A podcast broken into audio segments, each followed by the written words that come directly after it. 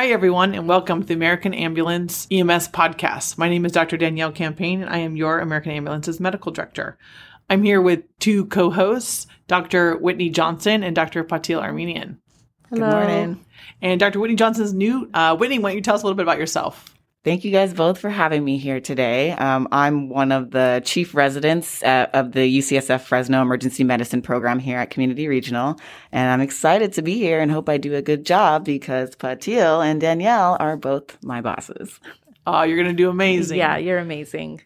So today we're going to talk about smoke inhalation who serves a million people in the valley. We do. The brave men and women of the double A are the best at what they do in EMS today. The finest place in the world to be is right here as a part of Americans' family. Help is on the way, got a unit en route.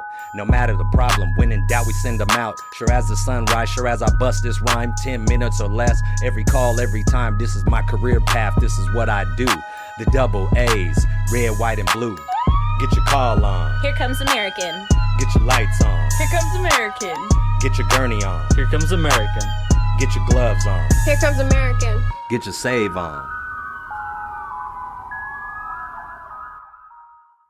So I think this is a topic that comes up a lot, not just in medicine, but just in, you know, TV shows and real life. And you just hear these stories about people who, let's say, ran into a fire to save someone, uh, like in the show This Is Us, where the dad kind of runs in and then he does okay. And then later on, um, in that day, he passes away from smoke inhalation. And everyone's always, yeah. always like, what?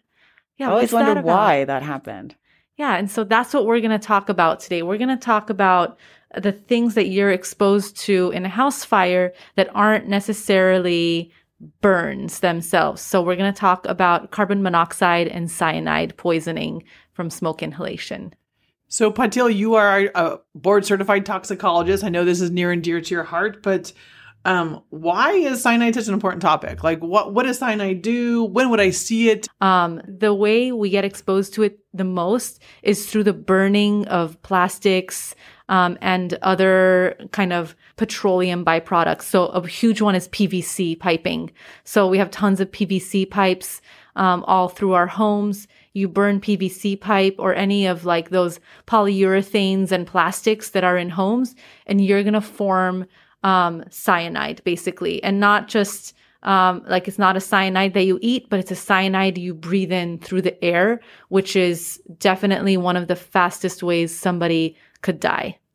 Now, Whit, how often does this happen? Like, do I got to worry about cyanide poisoning on every case I see in the ED, or how often do we see this? What's the what's the numbers on these? Uh, yeah, so that's actually a good question. And the big thing is that smoke inhalation actually occur- occurs quite frequently here in the United States, and specifically burn fatalities are are about 10,000 fatalities every year, and 60 to 80 percent of those are due to the effects of smoke inhalation. So approximately 35% of all fire victims that were tested when they presented to the emergency department ended up having some toxic levels of cyanide or one of its um, partners in crime, which is carbon monoxide in their blood at initial presentation. So as you can see that some of those fire related inhalations are it's really important to act very quickly on those because they are rapidly occurring and it's a real fatal exposure like Patil was saying. It only takes about 200 milligrams of cyanide uh, to kill someone. Now, these are tests that we get uh, same day at CRMC, or these are send outs, or how would I, you know, they come in the emergency department, I suspect I'm just going to treat, right? And not. Yeah. so if you suspect back. you're going to treat, this is not something you wait for a test level. Actually, cyanide levels in almost every hospital are send out tests. So that means even for us in a hospital, it would take us about a week to get the result. And guess what? That doesn't help you when you have somebody dying in front of you right now. Um, one one thing we can test in the hospital quickly is a lactic acid level. And so their lactate um, will be really high. But again, that takes time to come back. And we're not going to be waiting for that to treat um, as we're going to kind of get into right now. Now let's go back to some myths though. I've heard that I can smell cyanide. So if there's a fire and I save somebody, it's okay because I didn't smell anything. Is that true? That's actually a really good question. Unfortunately, not all of us are like the X-Men. So that actual ability to smell cyanide is only present in about 20% of the population. So I wouldn't bank on that. So I will not be a hero. Well, really, in a in a house fire, you're just smelling smoke anyway. You you're not going to smell anything else. what about sure. carbon monoxide? Can't smell it either. Right, that's odorless, um, and you can't see it either, right? So uh, that's why we have all those carbon monoxide detectors in our houses. That uh, I think the law makes us have one in every in every residence. Rightfully so. Um, definitely make sure that your battery actually works. Now, tell me about pathophys. I know this is the the kind of um, really at the cellular level. Like, what does cyanide do to our cells? So cyanide basically stops um, stops your mitochondria from working and from making ATP. So the bottom line is is that your cells can't use the oxygen that they're getting. Cellular respiration stops.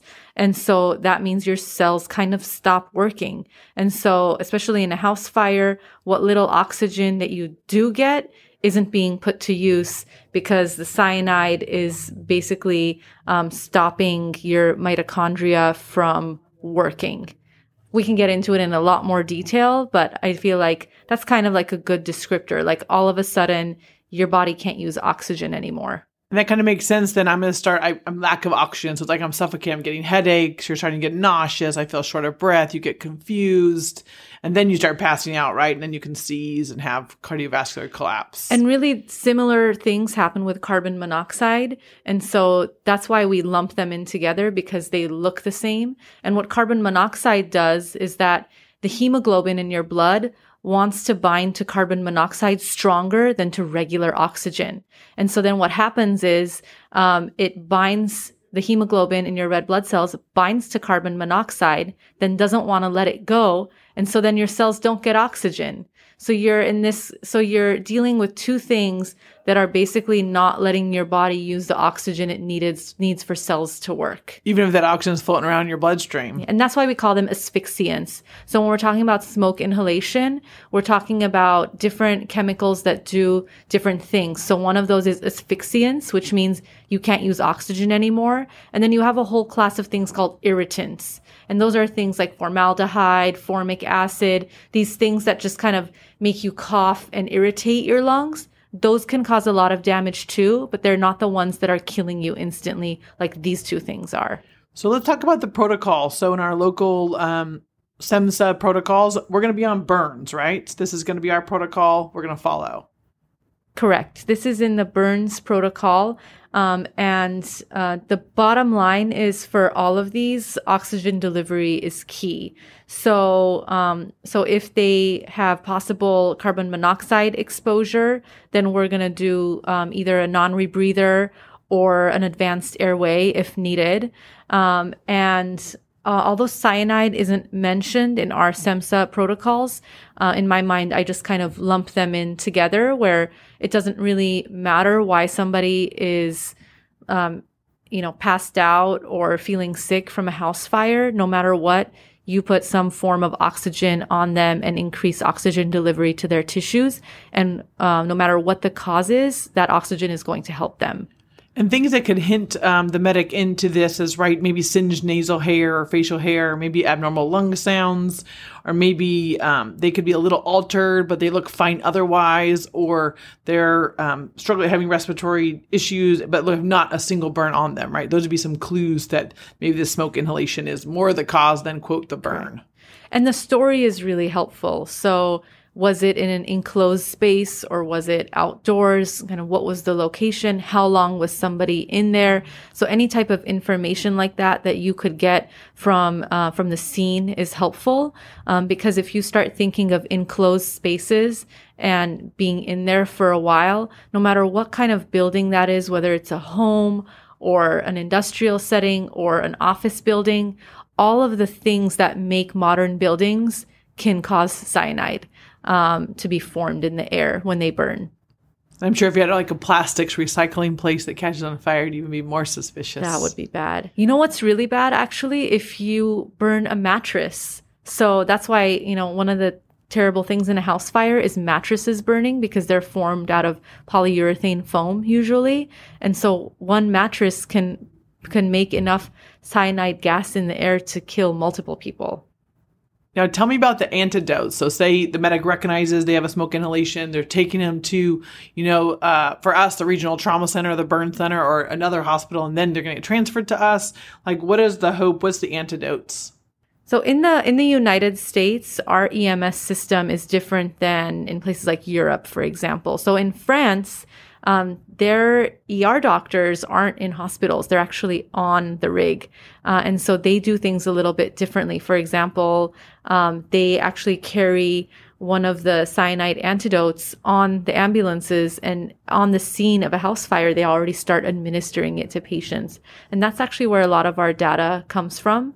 Um, and so, um, and so one of the one of the antidotes that we're going to talk about in a second called hydroxycobalamin is just given on ambulances there. Now, this is not something that uh, we do in the in the US, and it's not something that we do in our SEMSA system, uh, primarily because our mentality here is to try to transport as fast as possible. And so we're not in a stay and play um, EMS mentality. We're more of a just transport quickly Yeah, like a load and mentality, load and go mentality. Exactly. And so, um, and so for that reason, we don't um, stock any cyanide antidotes um, on the ambulances. Um, but once they get to the hospital, we do have some options. There's an older one that was called, we used to call it the Lilly kit, but basically it was a cyanide antidote kit consisting of amyl nitrite, sodium nitrite, and sodium thiosulfate. And what you would do is you would induce a methemoglobinemia with the amyl nitrite and sodium nitrite. And You got to break that down for those of us that are not toxicologists, because that's a lot of big words in one sentence. I know. You know what? The bottom line is this. Basically, with these, you are inducing something called methemoglobinemia, which is another entity where your hemoglobin and your red blood cells can't carry oxygen appropriately. Then you would give this other thing called sodium thiosulfate that would um, that would then bind to the methemoglobin, and then cyanide would then bind to all that and kind of take it out of play. So it's like a cyanide binder, is what you're Yeah. The issue though is that you really don't want to induce a methemoglobinemia in somebody who already has decreased oxygen carrying capacity. So we would never do this in somebody in a house fire because they already you know, have decreased oxygen carrying capacity because of the carbon monoxide that's in the air. And then they actually don't have oxygen in the air. That's what's happening because of the house fire. There's no oxygen. And then what? You're going to give them one more hit to their system so they have less oxygen. So we're not really going to do that. Um, the good news is there's another antidote uh, that's um, only been available in the US since 2006 that we have available. and this is the hydroxycobalamin one, right? Yeah, so commercially it's called the Cyanokit. Uh, I know that we have it here in our emergency department. Basically, what it is, it's a precursor to vitamin B12 that is used as another type of binder that will kind of help with in the case of cyanide poisonings. This is much better than um, the prior antidote that Patil was talking about because this one generally has a, a much better therapeutic profile, minimal toxicity, and it's uh, readily excreted, excreted in the urine. And so this empiric treatment is very safe, right? I mean, I think of uh, that as vitamins, right? That's vitamin B12. Yeah, it, it does have a really good safety pro- profile to it. When you look at it compared to the former kit, that one, some of the residual side effects that you had to be worried about was these transient episodes of hypotension. Uh, in regards to using the hydroxycobalamin, though, really the only side effect profile that you think about or consider is that the patient has transient hypertension, which we're pretty okay with. I'd be less, incl- I'd be more worried about the low blood pressure. Yeah, it's really well tolerated. It's it's pretty great actually. Now in Europe, they, you talked about giving um, this antidote like pre-hospital. So their EMS system's going to give it on the scene. You know, we give it usually in the ER, or the ICU. Is any good studies out there talking about does it help? So yeah, actually, one of the studies that Patil alluded to earlier, actually the, one of the first big papers published in the United States, was a study that assessed the outcomes in patients that were administered hydroxycobalamin both pre-hospital or in the ICU for suspected smoke inhalation associated cyanide poisoning. Um, it was a decent study, observational, that lasted a few years, uh, and they took about 69 patients uh, and administered the antidote either in the out out of hospital setting or in the ICU.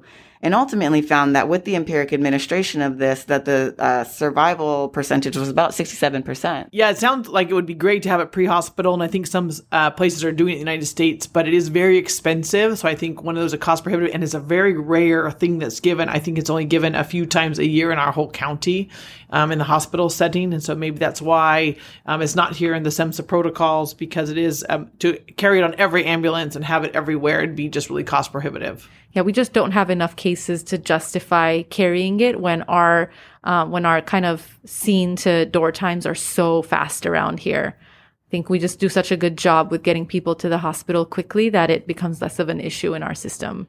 Now, let, what are some take home points uh, for the medics and EMTs listening to this podcast? Whitney? I think one of the biggest take home points is uh, an appropriate assessment of your ABCs and getting the patient on supplemental oxygen, whether you're suspicious of cyanide or carbon monoxide. In both those cases, this is the most uh, uh, beneficial thing that you could do to support the patient and potentially save a lot of lives that way. I think it's also really helpful just to quickly get the story. Um, was it in an enclosed space or outdoors? And and you know how long were people stuck in there because that will help us um, in the hospital later make a quick decision on whether to give them antidotes or not and I just say keep this in the back of your mind. You can suspect uh, smoke inhalation as a cause of uh, uh, respiratory distress or even death later on if someone was exposed to a fire earlier in the day. And so it's all about the history when you come upon uh, an arrest.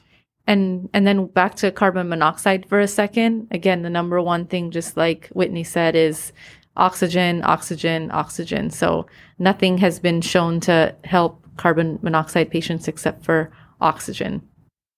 If you guys like the American Ambulance EMS podcast and you feel like this has been useful for you, please give us a five star review on the iTunes store so that we can move up in the ratings so that uh, other uh, pre hospital professionals can listen to us as well. Um, and we're also taking any solicitations for ideas or or topics that you want covered, and you can email us anytime at podcast at americanambulance.com. Once again, that's podcast at americanambulance.com.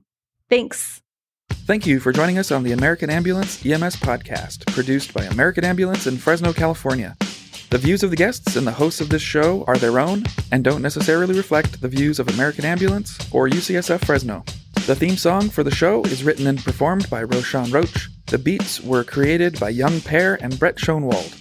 And I'm John Mark Bergen, American Ambulance's media producer, saying thanks for joining us. Have a great shift and stay safe out there.